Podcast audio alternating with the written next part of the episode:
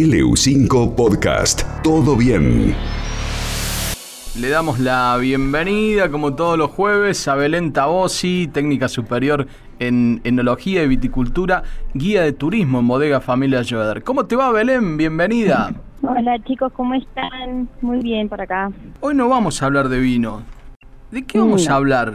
Bueno, vamos a hablar de dos cosas que tienen mucho que ver con el vino. Una es una historia y la otra es algo que se ve, que son las rosas y un tailandés. ¿Qué tiene que ver una rosa y un tailandés Tiene, en tiene el mundo del nombre de, de película. Sí, le- tal cual, de una el- obra, de una obra de teatro. Una obra de teatro al, al estilo un cuento chino, Sí. una cosa así, ¿no? Las rosas Es que, y un tailandés. claro, tiene que ver con un cuento chino más que nada, pero sí es muy conocido mundialmente, así que lo vamos a conocer hoy. Algo, algo dijiste en alguna columna vos eh, de, de las rosas eh, plantadas en los viñedos, de los rosales en los viñedos. Sí, el tema de las rosas igual viene más que nada por lo estético, ¿sí? Ustedes cuando entran a un viñedo, sea acá, en otro lugar, en todos lugares del mundo, siempre va a haber una rosa presente. Queda muy lindo, la verdad que recorrer una calle de tierra con rosas alrededor y los viñedos al lado, la verdad que estéticamente queda muy bien, pero pobres rosas las utilizamos, ¿sí? Como eh, predador para poder saber después qué enfermedad nos puede llegar a venir en el viñedo. ¿Sí? Entonces, pobres rosas, en realidad, por más que queden muy lindas, como ya había hecho en otras columnas, en realidad se utilizan para prevenir enfermedades en el mundo vitivinícola. Son ratones de Sí. laboratorio, digamos. Sí, justamente, que son lindas, más que nada, Sí. pero sí, son los famosos ratones laboratorio en el viñedo. Eh, muchos lugares utilizan las rosas blancas para lo que son viñedos de uvas blancas y las rosas rojas para lo que son viñedos de uvas tintas. Sí, es como también un método de distinción para el que está en ese momento tratando cada planta. ¿Y el tailandés, Belén? Porque me faltó esa Ah, parte. Bueno, justamente, como la rosa es el tema del, de, de, eh, como dijimos un rato en el laboratorio, en el año, hace muchos más de 10 años justamente que estábamos hablando del vino nacional, hubo un gran, pero una gran persona que se volvió el rey de los enófilos. ¿sí? Enófilo es una persona que vive para el vino, en realidad que le gusta el vino, no solo tomarlo, sino estudiarlo también, pero lo que hace es más que nada catar los vinos. ¿Sí? El enófilo Ajá. que pues cualquiera cualquier persona puede ser un enófilo.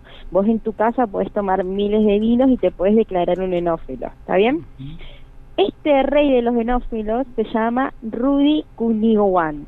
No me sale mucho el apellido, pero bueno. Rudy, vamos a decirle Rudy. Rudy. Rudy. Ahí está. Vamos a decirle Rudy. Rudy se volvió la persona millonaria solamente por darle a la gente tomar vino. ¿Cómo? ¿Sí? ¿Cómo fácil? Rudy de verdad es una persona muy conocida porque agarró los vinos eh, más de más que nada de Europa, los famosos Le Chateau. Le Chateau son los vinos que se hacían para los reyes, ¿sí? Eh, de lo que es la zona de Francia. Y es lo que hacía eran subastas. Y hacía reuniones de amigos, charlaban y tomaban un vino. Mientras tomaban un vino, hacían la gran Belén y les explicaba cómo tenían que catarlos, cómo, qué color tenían. Y se volvió como el, el, el rey de los enófilos porque toda la gente quería hablar con él porque sabía muchísimo de vino. ¿sí? La historia que tiene atrás es que vendía también estos vinos que tanto recomendaba. Pero hay un gran dato. A ver. El vino que vendía era totalmente, vamos a decir la palabra argentina, trucho. Era como que vos agarres un vino de cajita, lo pongas en una Ah. botella de gran, de alta gama y lo vendas a millones y millones de pesos ¿Se lo creían? se lo creían y fue mundialmente reconocido como un enófilo. ¿Sí? Entonces también en ese caso éramos las rosas del viñedo la gente porque le éramos las famosas ratas de laboratorio porque probábamos su vino trucho justamente y se declaró que va a pasar más de 15 años en recaudar todas las botellas truchas que él vendió. Mm. Imagínense. Qué bárbaro. ¿Y qué? pero ¿Y lo descubrieron en algún momento? Sí, lo descubrieron, hay, hay una, hasta una película a, a su nombre, eh, sí, lo descubrieron varios años después, te estoy hablando casi de 20 años después, lo descubrieron, obviamente está tras las rejas, sí, porque es un fraude mundial en este caso, él vivía en Estados Unidos y probaba con la gente. Empezó probando con gente de la casa, amigos, a ver si le gustaba el vino y como empezó a convencer a esa gente fue siempre escalando un nivel más. Dijo, bueno, a estas personas, por ahí voy con personas con más adquisición económica y así fue hasta que tuvo su propio programa de televisión en Estados Unidos y bueno, se hizo obviamente multimillonario.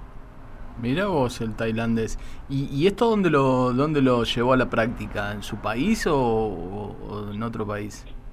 Claro, fue probando entre países. Ah, iba ¿Cuáles son recorriendo. los países? Sí. ¿Cuál, fu- qué, ¿Cuál es el país de mayor consumo de vino? China.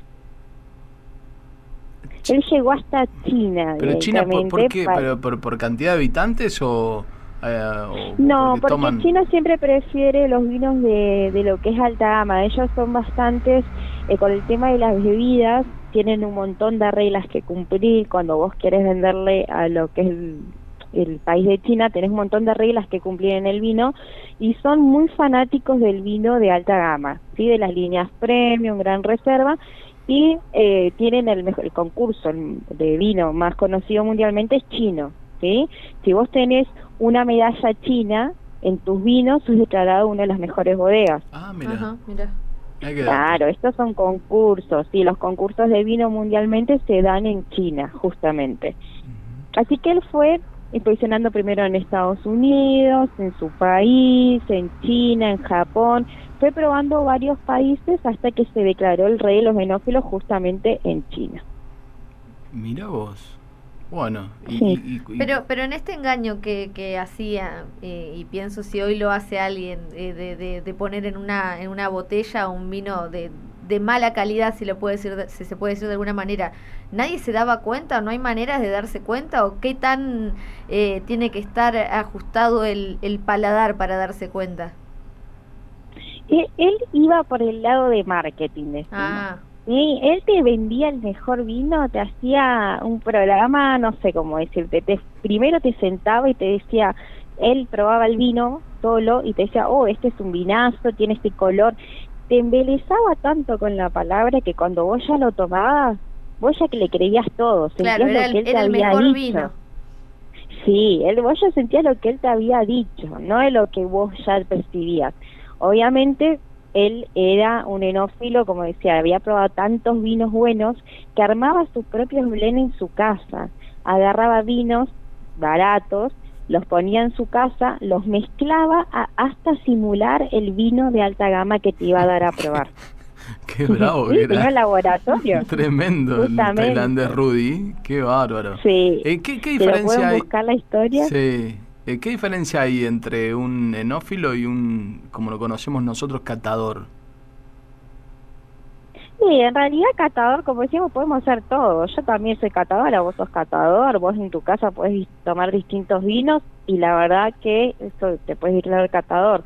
Enófilo, el enófilo es el amante del vino, ¿sí? El que eh, siempre busca un poco más, le gusta probar varias cepas, Pinot, Merlot, Malbec, a todos le da un gustito diferente, todos los vinos le gustan, pero siempre va declarando algo el enófilo que le gusta. Por ejemplo, a mí me gustan los vinos que tengan aromas. Y yo siempre voy a fijarme en el vino qué aroma es el más rico. ¿sí? Eh, y voy buscando eso en los vinos. Claro. Otra persona, pero le gustan los colores, Claro. el tema del color, le llama la atención los colores. Entonces el enófilo busca esas cosas, ¿sí? Algo que ya lo tiene muy presente, que le gusta y lo va probando en distintos vinos. ¿Está bien? A mí me gusta la madera, el, el- el gusto madera, el roble. Justamente. Sí, ¿Te gustan los vinos premium, los caros? Vamos a decir la Sí, bueno, sí, sí. Eh, La verdad que sí. Eh, pero bueno, Pero sí, el tema de los enófilos, la verdad que es un mundo nuevo, sí, no se hace mucho. Eh, es una palabra media armada, no existente, pero bueno, sí, hay muchos enófilos o que se creen enófilos, vamos a decir la verdad. Eh, sí. Pero justamente Rudy dice que hay de por más de 15 años. Ujú. Mirá vos. ¿Cuán- ¿Cuántos años? Perdón, justo se cortó ahí, Belén. 15 años. 15 15 años. años. Qué bárbaro. ¿Sabes cómo responde? Bueno, justo se está perdiendo la, la señal. No sé si estás. No sé ade- si me escuchan ahí. Ahí va mejorando. No sé si estás adentrándote Ah, en alguna está. viña en este momento. Sí. justamente estoy haciendo eso. Mira vos. Buscando señal delante de los viñedos. Se siente el Eh, aroma de la uva atrás del teléfono. Justamente de Rudy fue armar un vino de Chateau del año 1800 y la bodega había abierto en el 1830. Ah, mira. Entonces, que vos en 1800 cuando la bodega ni siquiera existía. Bien. Bueno, están allá, que bueno. qué bárbaro. Eh, me, me encantó la historia, eh, Belén, ¿eh? Me encantó la historia. Te mandamos un abrazo, Belén. Dale, saludos chicos. LU5 Podcast.